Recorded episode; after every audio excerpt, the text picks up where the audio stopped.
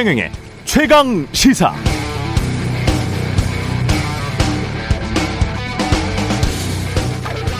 네, 대통령 선거가 끝난 뒤 장재원 의원이 당선인 비서실장에 임명됐고요. 인수위 구성 과정에서 여성 할당제나 영호남 지역 안배는 고려하지 않기로 했다는 보도가 있었죠. 국무총리 장관 후보자를 선정할 때도 이른바 균형 인사보다는 능력 위주의 인사를 하겠다고 합니다. 또 윤석열 당선인의 50조 원 추경을 위해서 뉴딜 등 문재인 정부 경제 예산이 사라질 수 있다는데요. 왜냐하면 50조 원 추경을 위한 재원 조달은 상당 부분 세출을 구조 조정해야 하는데 그럼 한국판 뉴딜이나 노인 일자리 사업 등이 도마에 오를 것이다. 이런 보도가 있었습니다. 김건희 여사는 지난 1월 자신과 통화한 내용을 녹음해서 공개했던 서울의 소리 관계자들을 상대로 1억 원 손해배상 소송을 제기했다는 소식이 뒤늦게 확인됐다. 이것도 주말에 눈에 띈 보도였고요.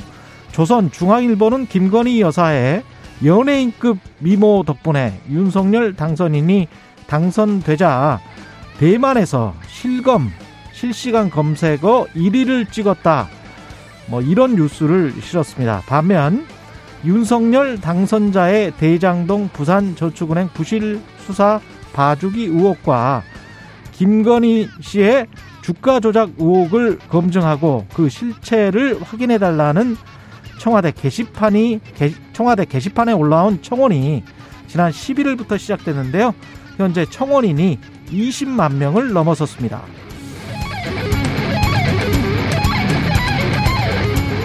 네, 안녕하십니까. 3월 14일 세상에 이익이 되는 방송 최경령의 최강시사 출발합니다. 저는 KBS 최경령 기자고요.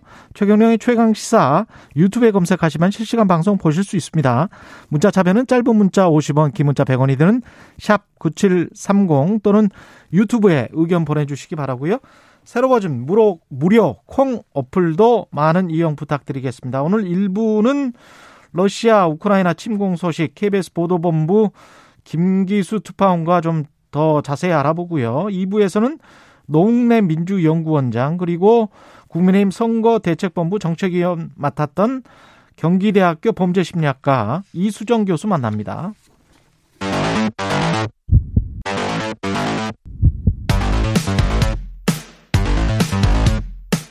오늘 아침 가장 뜨거운 뉴스 뉴스 언박싱 네, 뉴스 언박싱 시작합니다. 민동기 기자는 나오셨고요. 안녕하십니까? 안녕하십니까? 그리고 김민아 시사평론가는 전화로 연결돼 있습니다. 안녕하세요. 예, 안녕하죠? 안녕하다고 볼 수 있죠, 대체적으로, 네. 예, 대체적으로 건강하시고, 예, 다행입니다. 오늘 이야기부터 풀어나가겠습니다. 윤석열 당선인이 인수위원장이 안철수 어, 전 후보죠. 국민의당 대표였고, 예, 임명했습니다. 안철수 국민의당 대표를 위원장으로 그리고 부위원장에는 음. 권영세 국민의힘 의원을 임명을 했습니다. 예. 그리고 기획위원장에는 원희룡 전 국민의힘 선대본부 정책본부장을 임명을 했는데요. 안철수 대표가 오늘 기자회견을 통해 인수위원장으로서 구상을 밝힐 계획입니다. 윤 당선인이 어제 7개 분과 인수위 구성안도 발표를 했고요. 음. 그리고 인수위 내에 한 개 위원회, 이 위원회는 국민통합위원회고요. 두 개 특별위원회 이건 코로나 비상 대응 특위하고 지역 균형 발전 특위인데 예. 이두 개 특위를 설치하겠다라고도 밝혔습니다.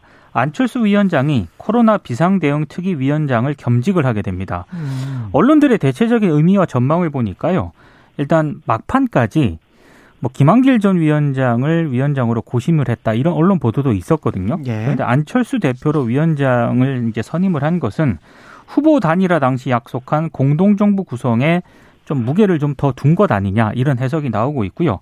반면에 이제 권영세 의원을 부위원장으로 기용을 하지 않았습니까?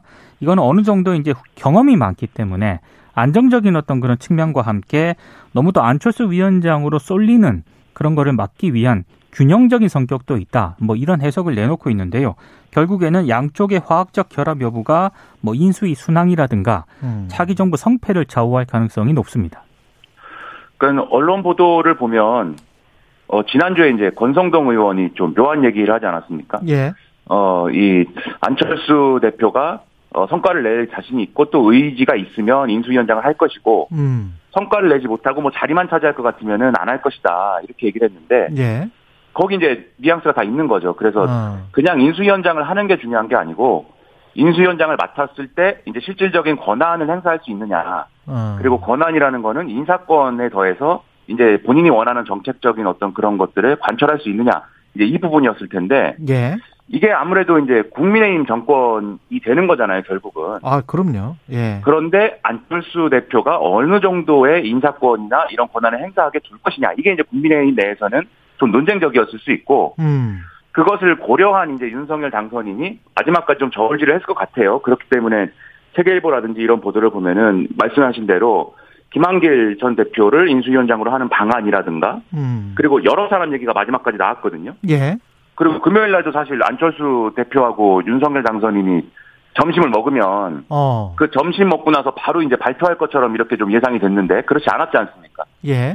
그래서 뭔가 주말까지 좀 그런 권한 조정이나 배분 이런 것들에 대한 논의를 한 게 아닌가 이렇게 추정이 되고. 음. 근데 어쨌든 이제 안철수 대표를 위원장으로 이제 이제 하기로 한 것은 결국 그런 이제 어 이 권한이라든가 인사권과 관련돼서 국민의힘과 이 윤석열 당선인 상당 부분 뭐 양보했다. 뭐 이렇게 봐야 되는 거겠죠. 대신에 이제 어 지금 말씀하신 대로 권영세 부위원장이라든지 그 다음에 이제 원희룡 전 이제 지사의 경우에는 예. 기획위원장을 하게 되잖아요. 그렇죠. 기획위원회라는 것도 인수위에서 원래 계속 있던 조직은 아닌데 음. 뭐 상당한 이제 권한 행사할 것으로 보이기 때문에 음. 어 이런 것들을 보면은 나름대로 이제 퍼즐을 맞추는 기간이 좀 필요했구나 뭐 이런 생각을 갖게 하는 뭐 그런 얘기들입니다. 예. 인수위가 성과를 낸다는 게 앞으로의 이제 정책이랄지 내각에 대한 준비를 할지 이런 것들을 철저히 하는 것 그걸 말하는 것이겠죠. 그렇습니다. 네. 예. 알겠습니다. 김부겸 지금 현재 총리가 그 내각을 구성을 할 때 유임할 될 수도 있다 그런 방안도 검토하고 있다는 어떤 조선 보도에 조선일보의 보도가 나왔습니다. 이게 오늘 조선일보가 일면에서 보도한 그런 내용인데요. 예.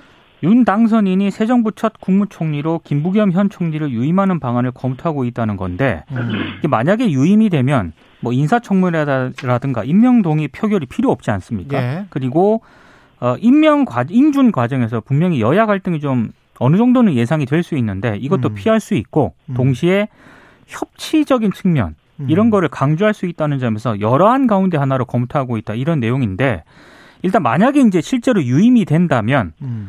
코로나가 어느 정도 안정 단계에 접어드는 것을 전제로 연말까지 한 6, 7개월 재직하는 방안이 거론이 되고 있고요. 예. 이거와 관련해서 좀 윤 당선인이 이 김부겸 총리하고 대학 시절부터 좀 알고 지낸 그런 사이라고 합니다. 음. 조선일보 보도에 따르면 그리고 예. 윤 당선인이 박근혜 정부 시절 대구 고검으로 좌천이 됐을 때 음. 당시 김부겸 총리가 식사 자리를 만들어서 뭐 위로하는 등의 신뢰가 있는 관계다 이렇게 지금 보도를 하고 있는데요. 어찌 됐든 어. 이게 팩트는 아니고 일단 이런 보도가 있다 이 정도를 좀 받아들이시면 될 것 같습니다. 우리가 기억을 상기를 해보면 있잖아요. 선거 다음 날 장성철 교수가 최강 시사에서 한 이야기가 있어요. 네.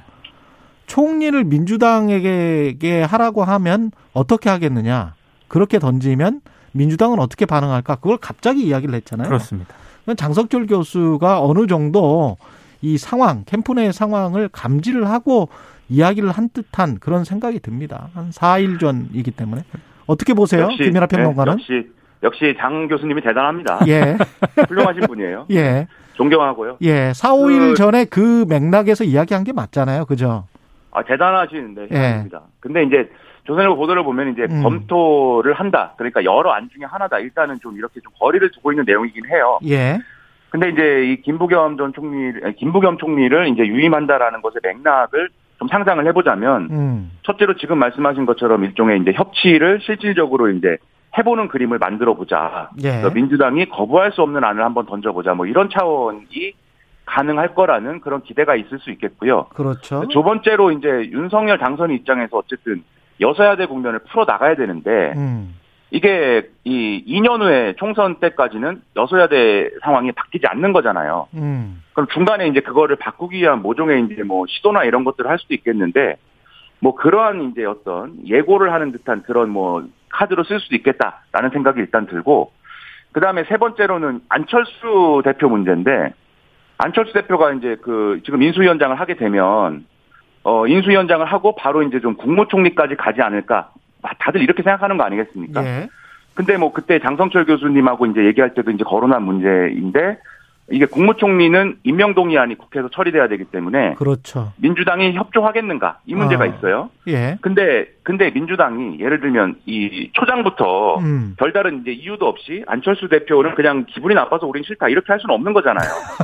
그렇죠. 이게 예. 아무리 그래도 이제 어쨌든 윤석열 당선인이 총리로 좀 하겠다라는 취지를 그냥 거스를 수는 없는 것이기 때문에 예. 그 전에 그래서 인사청문회가 중요할 거거든요. 음. 그래서 인사청문회를 치르는데 뭐 예를 들면 여러 가지 뭐 의혹이 제기된다든지 음. 흠이 뭐 잡힌다든지 그러면 이제 그걸 근거로 해가지고 뭐 반대를 하거나 그럴 텐데 그렇죠. 일단은 그런 국면이 이 만약에 이 정권을 인수한 이후에 정권 초반에 벌어지게 되면은 음. 우리가 숱하게 본 그 인사 논란 이런 것이 초장부터 이제 불거지는 거죠. 음. 그래서 그런 리스크를 줄이기 위한 방편 중 하나로 일단 어 이런 안도 검토한다는 얘기가 내부에 있는 게 아닐까 이런 생각이고 예. 이게 뭐 김부겸 총리로 계속 간다는 얘기는 결국 아닌 거잖아요. 만약에 이 선택을 한다고 해도 뭐 코로나가 뭐 잠잠해지는 한 연말 정도까지 이렇게 이제 조선일보가 보도를 한 거 아니에요? 네. 그렇죠. 그러니까 네. 이게 현실화 되더라도 일단 지방선거는 넘기고 그 다음에 이후에 이제 좀 어, 국정 운영 동력을 확보를 한 다음에 이제 본격적으로 총리 인선 가는 뭐 그런 그림이기 때문에 네. 일단은 검토를 할 수는 있겠지만 이제 현실화가 되는지는 좀 지켜볼 필요가 있겠고 거기에 대한 계산 아마 제가 말씀드린 그런 여러 가지 계산들이 있을 것이다라는 좀 생각이 들게 하는 뭐 그런 보도인 거죠. 예. 민주당도 비대위 인선을 발표를 했습니다. 윤호중 비상대책위원장 겸 원내대표하고요. 박지현 전 선대위 디지털 성범죄 근절 특위위원장을 공동위원장으로 하는 비대위 체제를 꾸렸습니다. 비대위원 6명을 포함한 8명 가운데 4명이 2030 세대입니다. 음. 그리고 일단 공동 비대위원장은 윤호중 위원장, 박지현 전 위원장이 맡고요. 예. 비대위원은 김태진 동네 주민 대표, 권지용 전 선대위 청년 선대위원장, 조웅천 이소영 의원, 배재정 최이배 전 의원 등 모두 6명인데 일단 박지원 위원장 인선이라는 카드는 앞으로 민주당이 젠더 이슈에서 2030 여성들의 목소리를 적극적으로 좀 반영하지 않겠느냐 이걸 좀 시사하는 것 같고요. 예. 아, 특히 이제 비대위원을 보면은 차기 원내대표와 한국노총 추천 한 명 등 두 명이 추가가 되거든요. 음. 이 외에도 2030이 좀 많이 꾸려졌다는 점 외에도 조웅천 의원이라든가 최이배 전 의원 같은 경우에는 이른바 친문계라든가 586으로 분류가 되지 않는 당내 비주류 인사입니다. 비주류죠. 네, 예. 그런 점도 좀 주목이 되고 있는데 민주당 내부에서는 좀 비판도 나오고 있습니다. 특히 윤호중 위원장 체제를 지적하는 목소리가 많은데요. 어. 이게 윤 위원장이 대선 책임을 져야 하는 것 아니냐 이런 목소리가 나오고 있고 대표적으로 김두관 의원 같은 경우에는 대선 패배에 책임지고 물러나야 할 윤 위원장으로 지방선거를 치를 수 없다. 이재명 당제 후보가 지방선거를 이끌어 달라라고 주장을 했고 윤 위원장도 이 같은 우려에 대해서 선거 준비를 중단하고 비대위 개편을 하기에는 적절하지 않다는 판단에서 지도부가 내리게 된 것이다. 이런 결정을 내리게 된 것이다. 이런 점을 좀 음. 감안을 해달라. 이런 입장을 밝힌 상황입니다. 그러니까 워낙 이제 윤호중 비대위에 대한 비판이 당 내외에서 여러모로 제기가 되고 있습니다. 예. 어, 어쨌든 선거는 패배를 했는데 음. 그 선거 패배 지도부가 책임을 진 거잖아요. 근데 윤호중 원내대표도 지도부의 일원인데 왜 책임 안 지냐? 뭐 이런 거거든요. 그렇죠. 그리고 이제 윤호중 원내대표가 과거에 이제 뭐 위성정당이라든가 이런 것에 이제 선거법 개정을 무력화시키는 과정에 또 역할을 했기 때문에 음. 그런 거를 뭐 종합적으로 봤을 때 과연 이게 반성과 쇄신의 의미가 되겠느냐 어. 이런 이제 지적이 나오는 건데 다만 이게 이런 맹점은 있어요. 만약에 이제 그러면 윤호중 원내대표까지 다 사퇴를 하고 음. 새롭게 비대위원장을 뭐 그러면 정해보자라고 했을 때 그 누가 비대위원장 하는지 놓고도 또 결국은 당내 뭐 개파라면 개파인 거고 예. 뭐 파벌이면 파벌인 거고 뭐 서로 대립하고 뭐 이렇게 암수가 오가고 뭐 이럴 수밖에 없는 거거든요. 그래서 예. 이런 거를 볼 때 사실은 가장 그래도 이 뭐랄까요 지금 합리적인 선택이랄까요 그렇게 음. 보이는 게 다 사퇴를 하고 그나마 원내대표 남아 있으니까 원내대표가 비대위원장 해라 이제 이렇게 좀 관행적으로 가는 게 가장 합리적이라고 일단 본 건데 음. 그런데 그럼에도 불구하고 어쨌든 비판은 제기가 되고 이 윤호중 비대위에 대한 어떤 효과나 이런 것들이 의심이 되니 음. 그래서 박지원 이제 어이 어, 박지원 씨나 이런 분들을 공동 비대위원장으로 인선을 하고 2030 청년 세대의 비율을 높이고 음. 그다음에 앞서 말씀하신 것처럼 주류하고는 좀 거리가 있는 인물들을 비대위에 포함시키는 방향으로 색깔을 좀 달리 한 거죠. 예. 그 이런 것과 관련돼서 이제 그래서 뭐 어, 일각에서 지금 말씀하신 대로 이재명 전 지사를 비대위원장으로 하자. 어. 이런 주장까지 나오지만 저는 그건 이제 현실적이지 않다고 보고 음. 이게 결국은 지방선거의 성적까지 우려를 해서 하는 주장 아니겠습니까? 그렇겠죠. 예. 만약에 이재명 비대위라고 하면은 그 지금 대선 구도가 그대로 지방선거까지 이제 온가 옮겨가는 거거든요. 그렇죠. 그게 과연 이제 민주당 입장에서 민주당 그렇죠. 입장에서 그게 효과적인가? 그렇죠. 예. 그렇죠. 그게 그리고 맞는 거냐 이런 음. 의문이 있을 수가 있고 오히려 어쨌든 지금 이렇게 비대위를 꾸리기로 했으면 일단 이 새롭게 합류한 2030 세대라든가 주류와 거리가 멀었던 인사들에게 실질적인 뭔가 권한을 주는 게 더 중요하다고 저는 생각을 합니다. 그래서 옛날에 뭐 이렇게 이런 방식으로 꾸렸던 비대위나 이런 지도부를 보면은 결국은 다 일종의 생색내기로 끝내고 뭐 그냥 어 그런 사람들이 뭐 비대위에 결합한 적도 있었다 이러고 그냥 회고적으로 끝내고 말았던 경우가 많이 있거든요. 예. 그래서 지금 비판을 받더라도 실질적인 권한을 주고 성과를 내는 모습을 보여주면서 뭘 문재인 정권에서 잘못한 게 무엇이었는지 민주당이 음. 그리고 그것을 어떤 대안으로 그러면 이제 좀 반성하고 쇄신할 것인지를 어. 명확하게 보여주는 기구라도 따로 설치를 해가지고 좀 전향적인 논의를 해야 된다라고 저는 생각합니다. 예. 여성가족부는 확실히 폐지 하기로 하는 것 같습니다. 윤석열 당선인 어투를 보면. 그러니까 어제 이제 기자회견에서 이제 그 질문이 나왔거든요. 예. 근데 여성가족부 폐지 공약과 관련해서 이제는 부처의 역사적 소명을 다하지 않았느냐 이렇게 발언을 했습니다. 음. 그러니까 이제 다시 한번 여가부 폐지 공약 추진 의지를 밝힌 것으로 보이는데요. 특히 대통령직 인수위 내에도 여성분과를 설치하지 않기로 했거든요. 이런 점을 감안을 했을 때 좀 확정적으로 가는 것 같은데 윤 당선인의 발언은 이렇습니다. 과거에는 집합적 성별 차별이 심했기 때문에 김대중 대통령 시절에 여가부를 만들어서 많은 법제 등으로 역할을 했지만 지금부터는 개별적이고 구체적인 불공정 사례라든가 범죄적 사안에 대해서 더 확실하게 대응하는 게 맞기 때문에 부처의 역사적 소명을 다하지 않았느냐 이렇게 얘기를 한 겁니다. 음. 아, 그래서 이제 조금 확실하는 쪽으로 가고 있다라고 지금 이렇게 언론들이 분석을 하고 있는데요. 반면에 지금 국민의힘 내부에서도 여가부 폐지를 놓고 약간 찬반 공방이 좀 벌어지고 있는 그런 상황이고요. 예. 특히 이제 현실화 가능성에 대해서는 조금 어, 회의적인 목소리도 있습니다. 특히 국회에서 정부조직법을 개정해야 되는 그런 문제거든요. 음. 근데 지금 법안 처리를 위해서는 민주당 협조가 필수적인데 막판에 다 아시겠지만 민주당 이재명 후보 쪽으로 2030 여성들의 표심이 움직였기 때문에 음. 민주당 입장에서 더 강하게 이 여가부 폐지에 대해서 반대를 할 가능성이 있습니다. 그래서 이게 현실적으로 되겠느냐 이 부분은 좀 상황을 지켜봐야 할 것 같습니다. 어떻게 할까요? 민주당이 반대를 할까요? 아니면 그 일종의 이제 허니문 기간일 수도 있는 거 아닙니까? 그래서 할 수 있는 대로 정책대로 다 해봐라. 뭐 국무총리 인준도 그렇고 여성가족부 폐지도 그렇고 뭐 이렇게 용인을 할까요? 어떻게 보세요? 일단 여가부 폐지는 그게 음. 명분이랄까 이런 차원에서 민주당이 주장하는 또 명분이 있는 것이고 지금 여가부 폐지 반대에 대한 명분이 없는 게 아니지 않습니까? 음. 그래서 그 부분에 있어서는 이제 반대를 할 게 명확해 보이는데 이게 잘못하면은 이제 일방적으로 여가부를 그냥 어 다른 대안 없이 그냥 폐지하는 거다. 그리고 여가부가 갖고 있던 기능을 이제 고용노동부나 뭐 보건복지부나 이런 쪽으로 넘기는 방향으로 그냥 사실상 이제 해체해 버리는 것이다. 음. 이렇게 가게 되면 그 당연히 이제 민주당이 반발할 수밖에 없고 그러면 이제 지금 이 여러 군데에서 요구되는 협치나 이런 것들이 불가능해지는 그런 국면이 올 가능성이 크죠.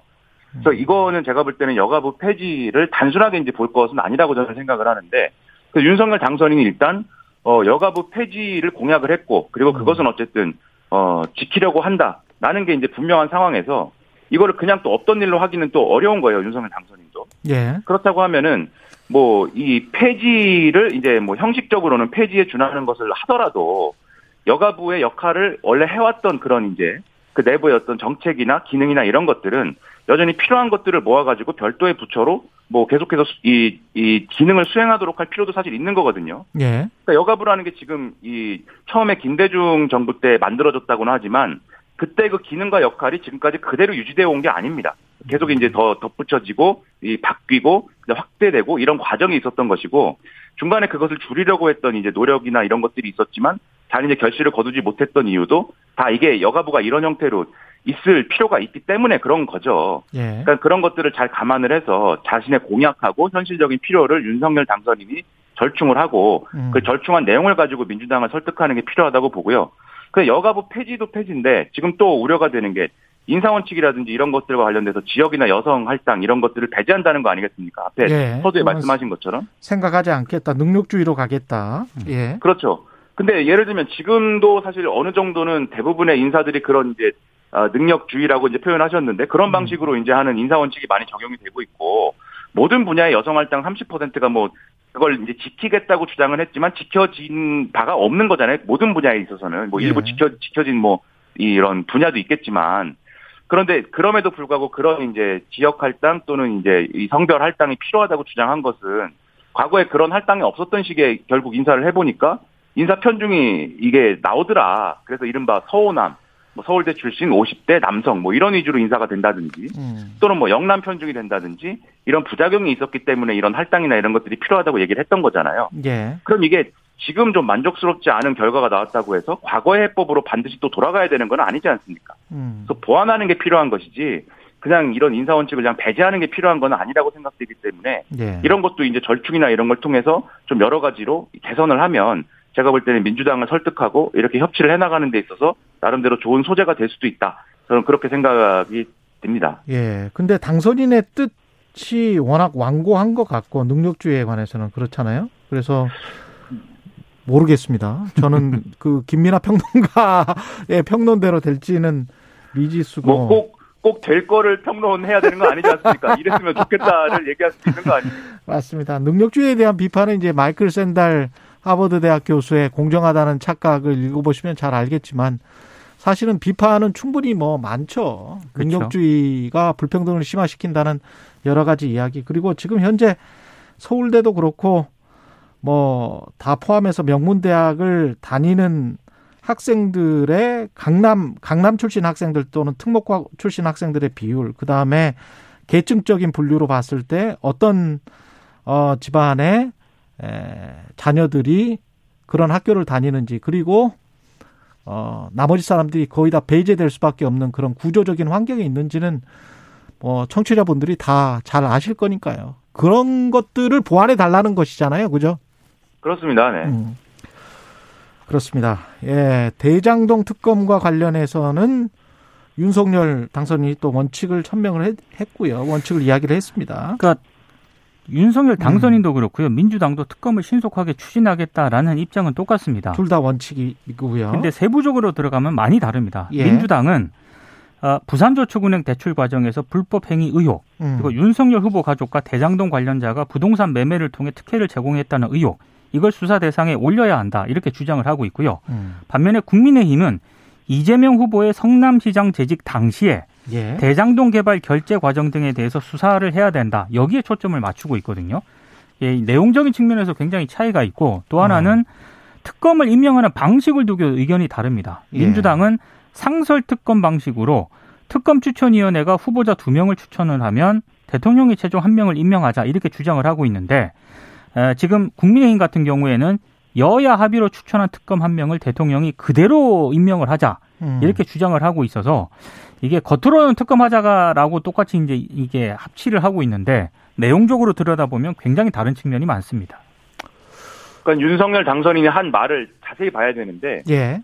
특검을 하자, 특검에 동의한다 이렇게 얘기한 건 아니에요 지금. 어. 그러니까는 어떤 조치라도 해야 된다, 꼼수 없이 해야 된다 이렇게 얘기를 했는데 지금 보면은 그러면은 이 민주당이 주장한 이 상설특검법에 의거한 특검은 어. 국민의힘 김기현 원내대표가 언론과의 통화에서 꼼수다 이렇게 주장을 하고 있거든요. 예. 그러니까 상설특검법은 어 이게 뭐 이 특검 추천이나 이런 것들을 특별검사 추천위를 구성을 해가지고 일곱 명의 위원들이 하게 돼 있는데 음. 지금 룰대로 하면은 친민주당 성향 네 명이 특검을 정하게 된다. 그러니까 도둑이 도둑 잡는 수사관을 정하자는 꼴 아니냐. 이게 이제 김기현 원내대표가 언론에다가 한 얘기예요. 그렇죠. 그러니까 꼼수 없이 해야 된다고 윤석열 당선인이 얘기했는데 어. 국민의힘은 상설 특검법에 의한 특검은 꼼수다라고 하고 있으니 음. 결국은 그런 민주당이 주장하는 특검은 수용할 수 없다가 되는 거죠 논리적으로는. 그렇죠. 그리고 민주당이 주장하는 특검을 수용할 수 없으면 국민의힘이 주장하는 특검도 사실 이제 수용이 안 되는 거 아니겠습니까? 음. 일방적으로 일방적으로 한쪽의 특검안이 수용되지는 않을 거니까. 그 진실을 알고 싶은 국민 입장에서는 둘 다 했으면 좋겠어요.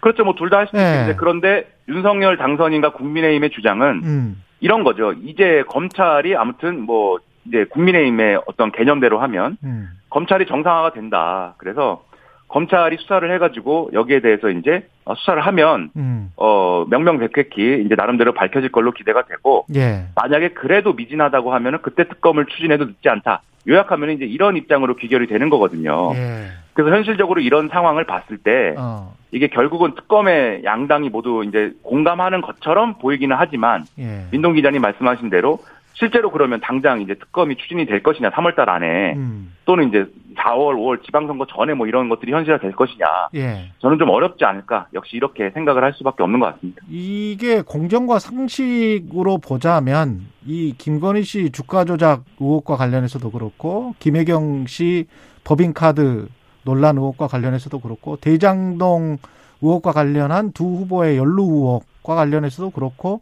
그냥 다 하는 게 낫지 않습니까? 검찰이 되든 특검이 되든 명명백백하게 수사는 해야 되는 사안들 아니에요? 그렇죠.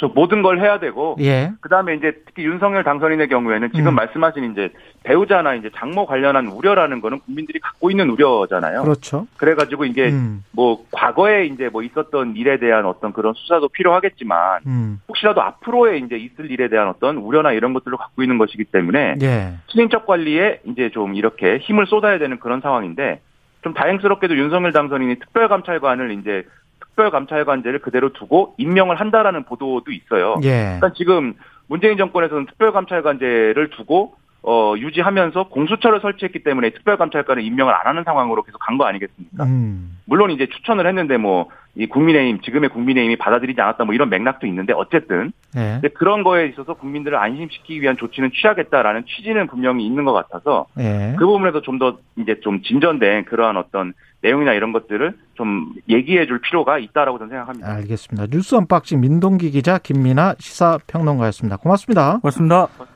KBS 1라디오 최경영의 최강시사 듣고 계신 지금 시각 7시 47분입니다.